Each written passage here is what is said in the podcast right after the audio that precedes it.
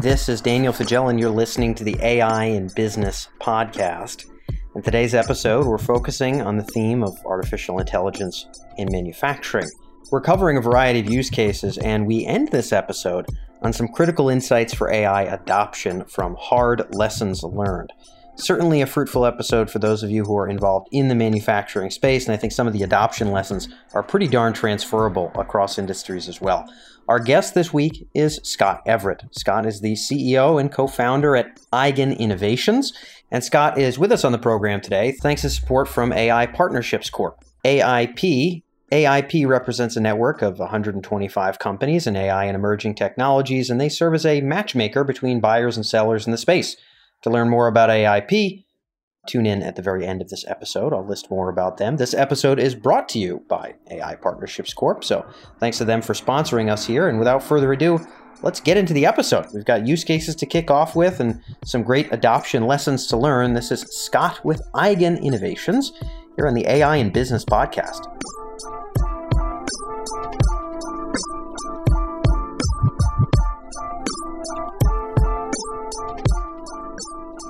So, Scott, welcome to the program.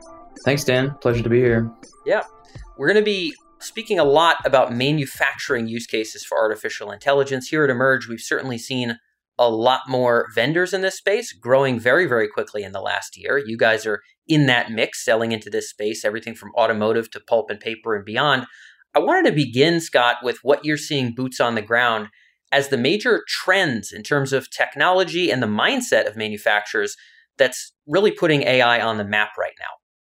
It's been really exciting because we've been in the space now for over 10 years and specifically working with machine learning and artificial intelligence. That's kind of an abstract thing, but what's been happening we've seen is just in the evolution of two things. I think the capacity of AI and you know what we've been able to use AI for, there's a lot of use cases that are um, emerging for vision systems and processing video streams. Or we've got the the networking capacity within factories now that we can move data around and really start to develop systems at scale. And the the AI and machine learning is really just a tool and technique for processing the volume of data now that's coming off the factory floor so as as both of those things have uh, evolved over the last number of years, it opens up really scalable solutions. I think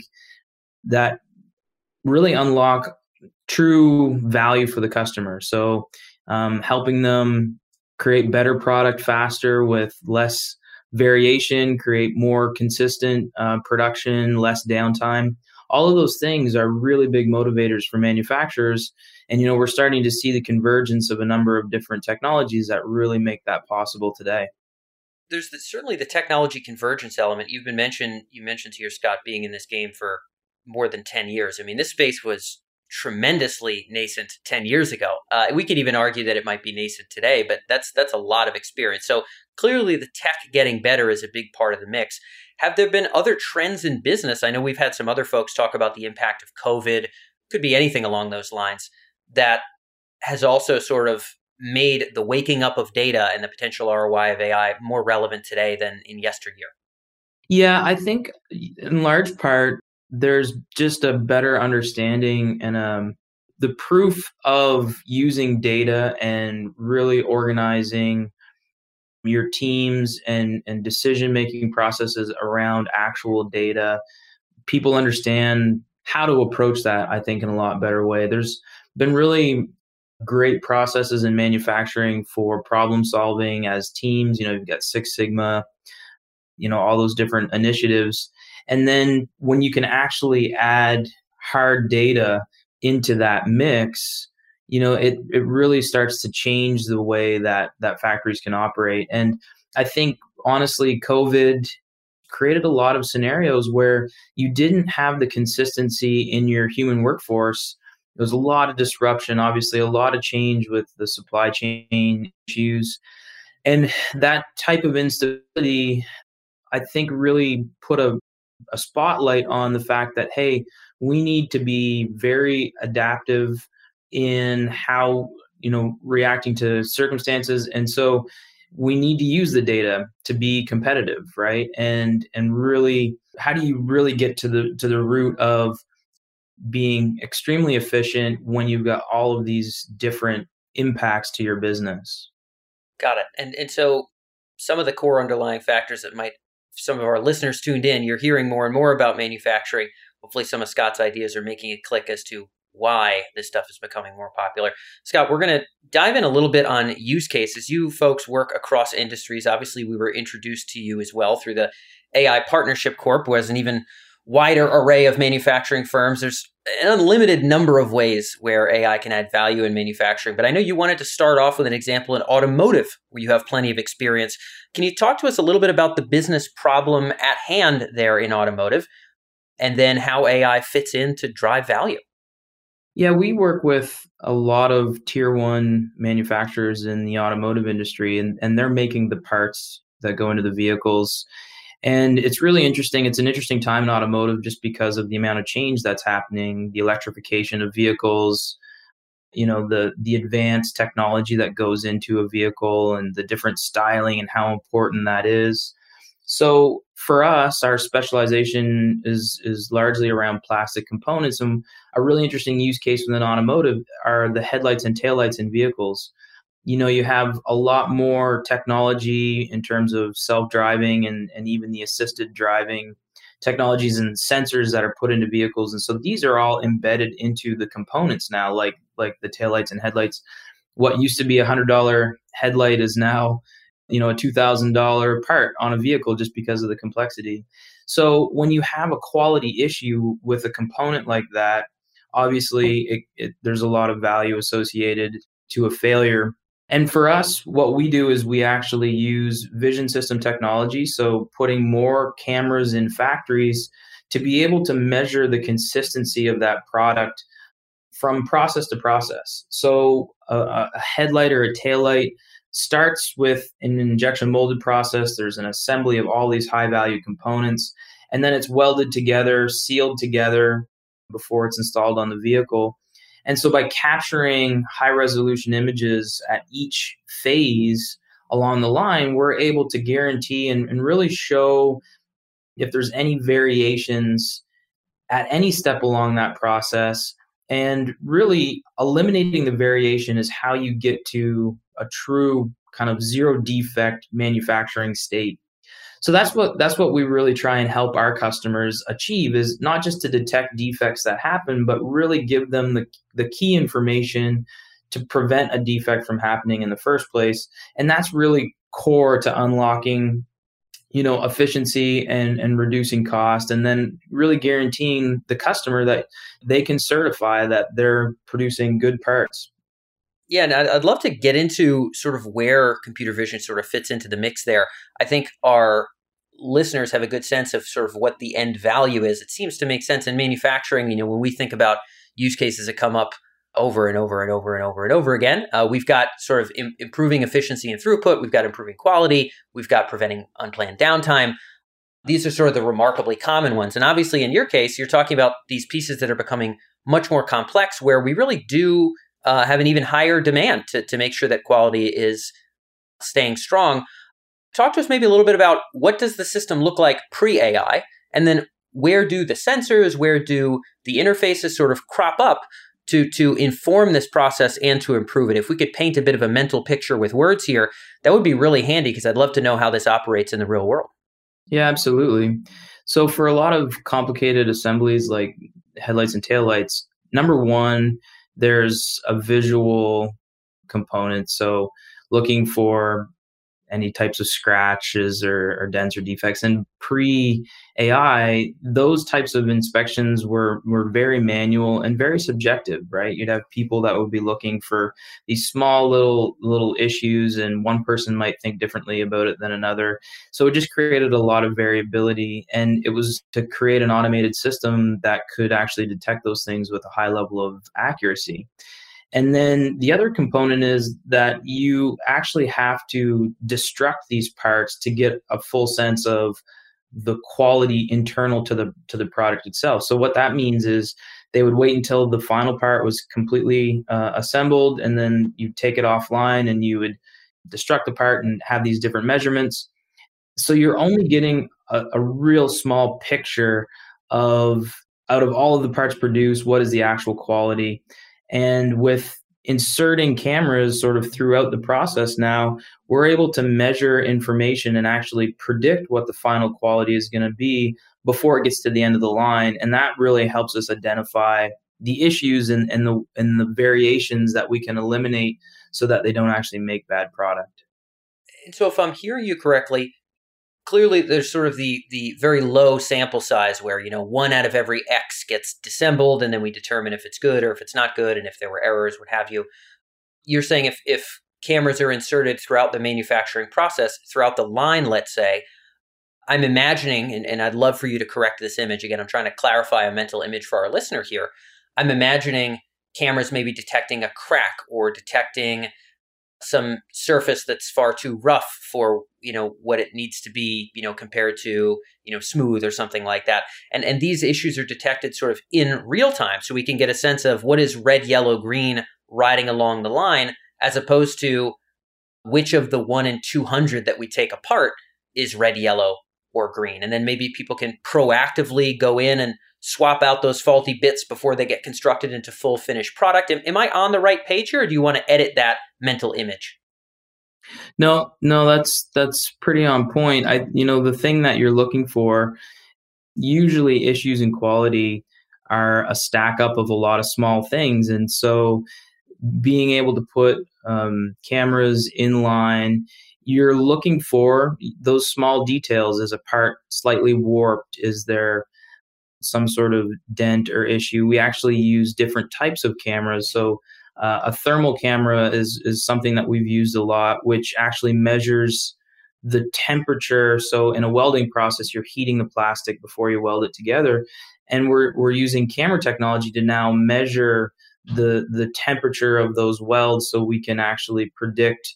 Okay, is this going to weld properly? And so it's it's really these different levels of information that you're capturing along the line that allow us to truly certify you know the quality of that part. And so we we think about it in terms of creating a digital twin of the product itself. You're actually digitizing all of this information about the product and it gives you instead of just sampling one or two parts now you've got a complete quality profile for every single part that leaves the factory. Got it. And I can imagine this being relevant in potentially two ways. Would love your thoughts on this. I know we've got one more use case to unpack and discover, but this will be helpful for our listeners. One way I can imagine this being useful is potentially by leveraging these sensors throughout the process, we can get a sense for all those various early indicators and take stuff off the line. If it's definitely going to, if it gets put into a part, it's going to be faulty. So we can just rip it off the line before that happens and make sure that we don't waste any more time or money. Maybe that's that's kind of number one. Number two, to your point, you just mentioned the welding.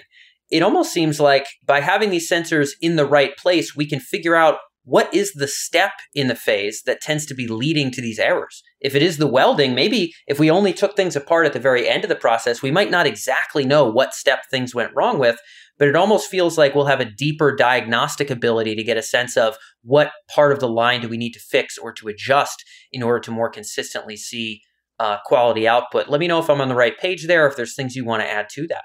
Yeah, no, that's that's exactly it. That really is the trend in the industry is how do we capture more information, higher resolution information throughout the different stages in a process and then integrate that all together. One of the challenges I think for factory teams is they really don't have the time to to invest in a lot of data analysis. And so just collecting more data actually creates new problems for them rather than solving it. So the, the power of machine learning and and the integrated data analysis is really to get to that answer. It's really to get to that root cause of an issue as quickly as possible. And and you know when you think about what it means to be data driven and how to really reorganize your your daily life around around data you want to be looking at leading indicators right?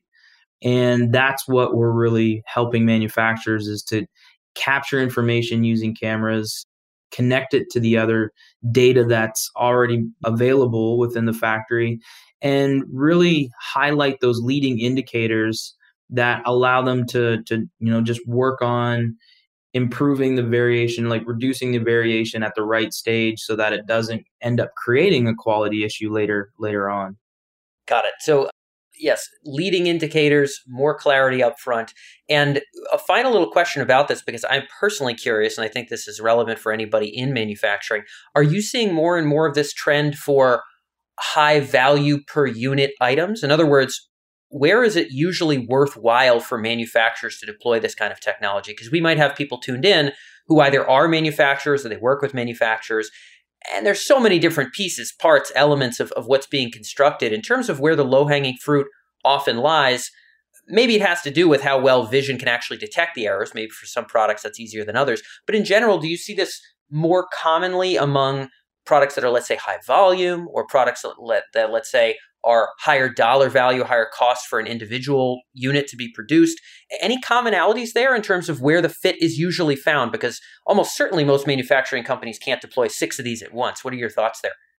No, you're you're you're on point because the high value, high volume, that's usually where you can unlock the most significant um, value within the return, I should say, with within your organization, and that's usually where it starts. Now, the interesting thing in terms of the evolution of technology, the cost of sensors, the proficiency of, of AI and the scalability, it's making it more accessible to lower lower cost products. But for sure, you know, we look at safety critical components where there's a lot of a lot of tests, a lot of specific checks that need to happen you know that's quite a usually an involved process that has a significant amount of cost. And so streamlining those quality assurance checks for high volume high values is really the best place to start. Also looking at processes where what you can actually affect change right? There's if if you have multiple kind of connections like we we talked in our use case injection molding into plastic welding there's usually a root cause that you can you can affect. And so it's when you really want to take advantage of the full opportunity it's how do you actually integrate data across those multiple machines multiple processes? Got it. And so I, I like some of the takeaways here. You mentioned high volume high value. You also mentioned obviously places where we know we can move the needle you know where where ai this kind of ai is really the right fit. And you also mentioned scott if i'm hearing you correctly looking at those piece of equipment where maybe there's a much bigger kind of risk in terms of human safety, in terms of where this is going to be deployed, where that quality is all the more urgent, urgent, urgent, it sounds like it more and more validates the use of AI to, to dial in that quality because the imperative is there. Yeah, for sure. And I think too, when you're relying on, especially when you have a requirement for inspections say where you need highly trained individuals that have a lot of experience you know when you're starting to see challenges in terms of the workforce consistency and, and all the challenges with covid a system can also be really helpful in, in creating a very consistent inspection strategy within the factory. So those are other factors that are important um, when you're looking at the value and, and the low hanging fruit. Got it so cool. So this is helpful, and I think it's it's neat to connect the dots here, Scott, because we see across different industries often things that have a compliance component or a very urgent kind of safety component. Banking, financial services, healthcare, they all have different compliance elements and whatnot. For example, obviously, in, in the space we're talking about, there's physical safety that added element of risk often makes an enterprise jump and say, okay, well, this is where it's a big priority and where we're going to deploy it. And you're kind of doubling down on something similar that I think our manufacturing audience can learn from. So, yeah, so uh, I want to make sure we can get in some time for our second use case as well, Scott. You guys work in a space that is slightly different from automotive, and that is paper and pulp. Walk us through in a similar way. What is the business problem here, just for one use case that you guys address? And then where does AI fit in to add some value? Yeah, so in in pulp and paper, it's a different scenario. You we're dealing with you know big paper lines that are all continuous, and so you you have this basically large sheet of paper. Specialty papers is is a particular use case for ours, where these there's a number of different coatings that are applied to for different grades of paper. And so, you know, the application of these coatings, if you don't get it right, it actually can build up in such a way that it, it, can be very destructive to the equipment itself and actually, you know, break the equipment. And here again, we've used different types of cameras to be able to see what you can't see visually. So we apply thermal cameras to really get a good sense of how the coating is being applied, and we can predict trends that can prevent very costly downtimes. But there again, it's the interpretation of all of that data and creating that predictive algorithm to say, hey, we're seeing a trend that there's a, a change in, in the coating And if we don't actually fix this now, it's going to create a really big issue that could potentially be damaging to the machine itself. Got it. So clearly a different use case, but in, in some regard, the way that we'd measure ROI might might not be entirely different. Talk to us about where the data flows have to be set up, whether it be sensors or, or information off of machines, in order to bring that value to life. What does it look like to sort of get our data house in order to take this paper and pulp workflow and turn it into something we can actually train an algorithm on? Yeah, a lot of it, you know, it's it's really starting with being able to help see things that were unseen before and you know in, in our instance the type of sensor the type of technology there's a lot of different camera sensors that are coming out now that that give a lot better initial data. Regular cameras when you're trying to deal with lighting conditions it creates a lot of variability. So uh, sometimes these other different types of sensors are a lot more consistent.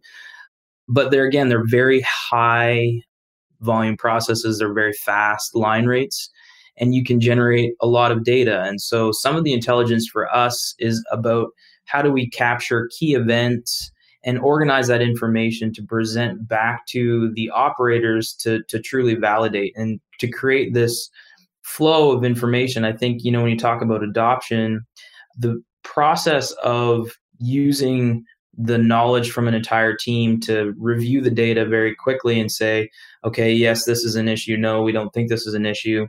That feedback and integrating that feedback into the into the workflow is essential because that's what allows AI to truly adapt over time. And that's critical for making sure that the system stays dialed in to what's happening moment by moment in production you really don't want to impact production in any way and so the ai needs to be very proficient and and make the right decisions at critical moments so a lot of it's about that data flow right? How do you engage your human experts on the factory floor to give you feedback to make the system better? Yeah well and, and this is a bit of a change of pace. You know there's many industries and each industry has kind of their own challenges in terms of general categories when it comes to AI adoption. But in manufacturing, if you're working on the shop floor, maybe you're not working with folks who, you know, build things with Python on the weekends for fun, right? You, right? you, might you might be working with folks that are actually quite the opposite of that. So we need to build interfaces that allow that feedback loop to be intuitive for them where their kind of expertise can really shine because of course they have an extremely valuable expertise outside of data science but we need to fit them into a data science loop so it's a change for them to kind of be providing feedback to a machine not just interacting with a machine by telling it what to do how do you design a workflow where those prompts make sense and somebody who doesn't know the first thing about building these systems can still engage with it and help be part of this virtuous cycle we're talking about because i know the ui is such a big part of the challenge here scott yeah, and it's something that I'm personally most fascinated with because we talk about machine learning and AI, but really the question often comes up where is the intelligence, right? And when I think about how factory teams work themselves, think about the dynamics of, of the interaction. And, you know, you've got operators on the shop floor and and you know it's conversational right? They'll be like hey this happened and you know I, I i was looking for these types of things and and you know what do you think that i should do? And it's it's this conversation between engineers operators quality people. And so when you think about really the the interaction ai needs to fit within that conversation right? And so we've been really focused a lot on what is an actual insight out of the data. And I think it comes down to really really filtering the information into what's truly critical for somebody to pay attention to. It's very easy to overwhelm people in factories with with volumes of data, but what you actually want to produce is a very simple insight that you can it, it's a story. You're, you're telling a story with the data to say hey this happened. These are all the conditions of of when it happened. And this is the validation that i need. I need you to to tell me okay is this an issue or, or not based upon the information that i presented? And really changing the paradigm from just displaying data on dashboards and overwhelming people with information I think this is what's going to really help drive adoption in AI is when our AI machine learning systems actually can tell uh, a very coherent story that is very easy for people to read, understand, and then take action on.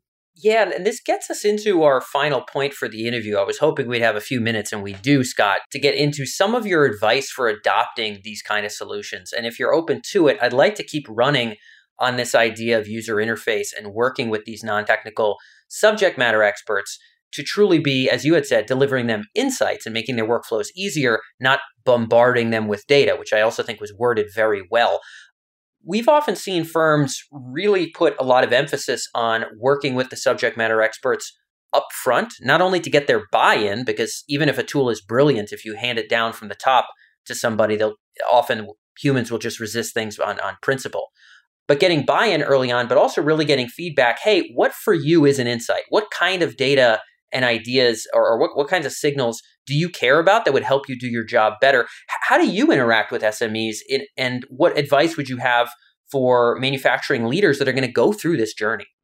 What we've seen for true adoption that's worked really well, it, like you said, it is about engaging the subject matter experts, but it's it's engaging the team and i think that that's another thing that's been changing is there's an education within the manufacturing industry around the value of giving feedback to these systems these ai systems. And so honestly in the early days it, it starts with we've actually had uh, weekly calls with with a customer base just to ingrain that the value and importance of looking at the data making decisions as a team and then you're right, they really start and see the value of, hey, if I give my input here, that means the system gets this much better. And then, you know, if there's something new that that happens, interacting with that based on that new event, you know, I can make the system react properly the next time. So I think there's a reward cycle that needs to be thought about. Hmm. It's it's a cultural change in the way that that factory floor teams are working, but when they embrace that and you're able to show milestones of hey your involvement has made us this much better. We've had we've reduced you know the number of downtime events or we've you know reduced the number of defective parts.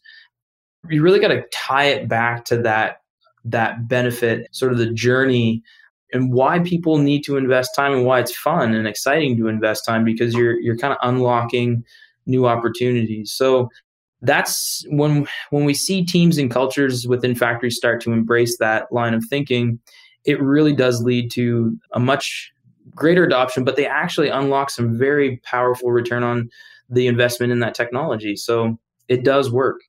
Yeah and, and well you're touching on something that scott we are very big on drumming up here at emerj and we love learning from people that are boots on the ground doing it. You're bringing up and we'll end on this point but i'd love your thoughts here as we wrap up you talked about the importance of really working with your stakeholders to treat data as an asset, to understand that this is a culture change. We say time and time again that being a catalyst for AI is about lifting the AI fluency of everybody that you're touching, whether it be the SMEs, business leadership, even IT when it does get to that point, although, you know, IT is sort of famously the enemy of AI in many regards, but lifting their fluency is important nonetheless. What are some of your final tips here, if you have any, around you know, because there's going to be internal business leaders who are listening to this episode who want to have their C suite and want to have their SMEs really be able to buy in to get a little bit smarter around the value of data and how to think about it. But of course, it's very easy to rub people the wrong way and come in like you're a professor and, you know, teach them all these new things about AI when really they just want to get their job done. how do you educate in a way that really wins buy in at the same time? It's a really fascinating question because, like you said, these are environments with a lot of different stakeholders that have a lot of different uh, different roles. And what we see, we call it the data trap. Like sometimes what can happen is you, if you don't get the right data to tell the right stories to the right people, you start to lose interest very quickly. And so that's why I think there's it's important to look at the overall use case and right from day one with the stakeholders hey make sure that we're capturing the right information knowing what you're trying to accomplish. What is your target? Are you trying to eliminate destructive testing? Are you trying to prevent downtime events? Do you you want to push efficiency? And then really kind of creating what we call a data narrative that unlocks that end goal so that you know how to present the right information to the right stakeholders and there's a set of milestones. So what we would say is like hey this is this is going to be phase 1 we're going to focus on this data first and then we're going to kind of progress uh, so they can see the progress. They can see yeah. the, the system becoming more intelligent and they know the end goal right? And i think that that's really really critical when you're trying to set up a project it's easy to say, well, let's just focus on this one small little part. Sometimes that's that's the right thing to do, but if you don't really have a strong kind of sense of where you need to end up and then go and figure out what all the data is that you need to be able to make a data driven decision to that end you can get caught and then you can you can lose people's attention because you're not really getting the value that was promised and i think that's that's been part of the challenge in the early days of ai right yeah. But that's the thing that's that's really been evolving and when we see those pieces come together, you know, it really does change the way that the factory floor team thinks about using data on a daily basis. There's one nutshell point here, Scott. I want to make sure the audience takes this down as we close. One big overarching theme of everything that you've just mentioned here is that the measurement of the progress of an AI system is potentially different than a plug and play software system. And what you're saying is it's been your job to actually frame and tee up hey, here's the phases of our unlock, and here's how success will be measured along each, and make sure that everybody's on the same page about that so that nobody says, hey, I thought we just plugged in the AI and it was going to work. And then we have some, some mismatch with expectation. Is that framing of what progress looks like and getting on the same page a take home you would want our listeners to uh, adhere to? Absolutely. I mean, what we're trying to achieve with advanced algorithms is unlocking the really hard problems that exist within factory that they haven't been able to solve for decades and decades. That is going to be a journey. You're not going to solve that in a day. It's continuous improvement, which means continually reducing the sources of variation. And so identifying those sources of variation, identifying the data to measure it, and then really having a clear path of success. You're right. You're able to collectively celebrate the the wins and and you feel that sense of accomplishment as you work through it. So it's it's expectation setting of look we're not just putting a plug and play software to detect defects anymore. We're actually going to use data to drive our efficiency. We're going to really push to be leading edge in terms of in our market space. We want to be competitive. So this is a journey that we're embracing. I, I think having that attitude and mentality is really critical for the long term success of data driven projects. 100% with you on that, Scott. And I think that's a great end cap here for our episode. We got to go in depth on use cases and talk about adoption advice. We got it all done today, Scott. I appreciate you being with us here on the show. Thanks so much. Thanks a lot, Dan. It's a great conversation.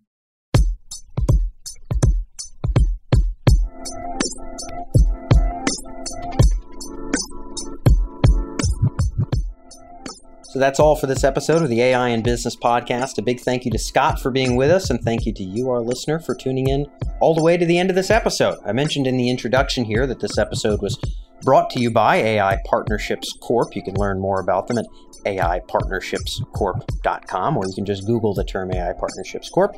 AIP works with potential buyers of AI technologies by helping to vet the right vendor for their needs. And for vendors, they provide opportunities for new exposure and introductions to enterprise customers. Obviously, their work with us here at Emerj is about exposure, and we're glad to be able to have Scott with us again on this episode. If you're interested in reaching Emerj's global audience, you can learn more about our sponsored podcasts, emails, webinars, and more on our Emerj Media page. That's just emerj.com slash AD1. That's emerj.com slash AD, like advertise, and then the number one. That's all for this episode. Thanks again for tuning in. I look forward to catching you the next time here on the AI and Business Podcast.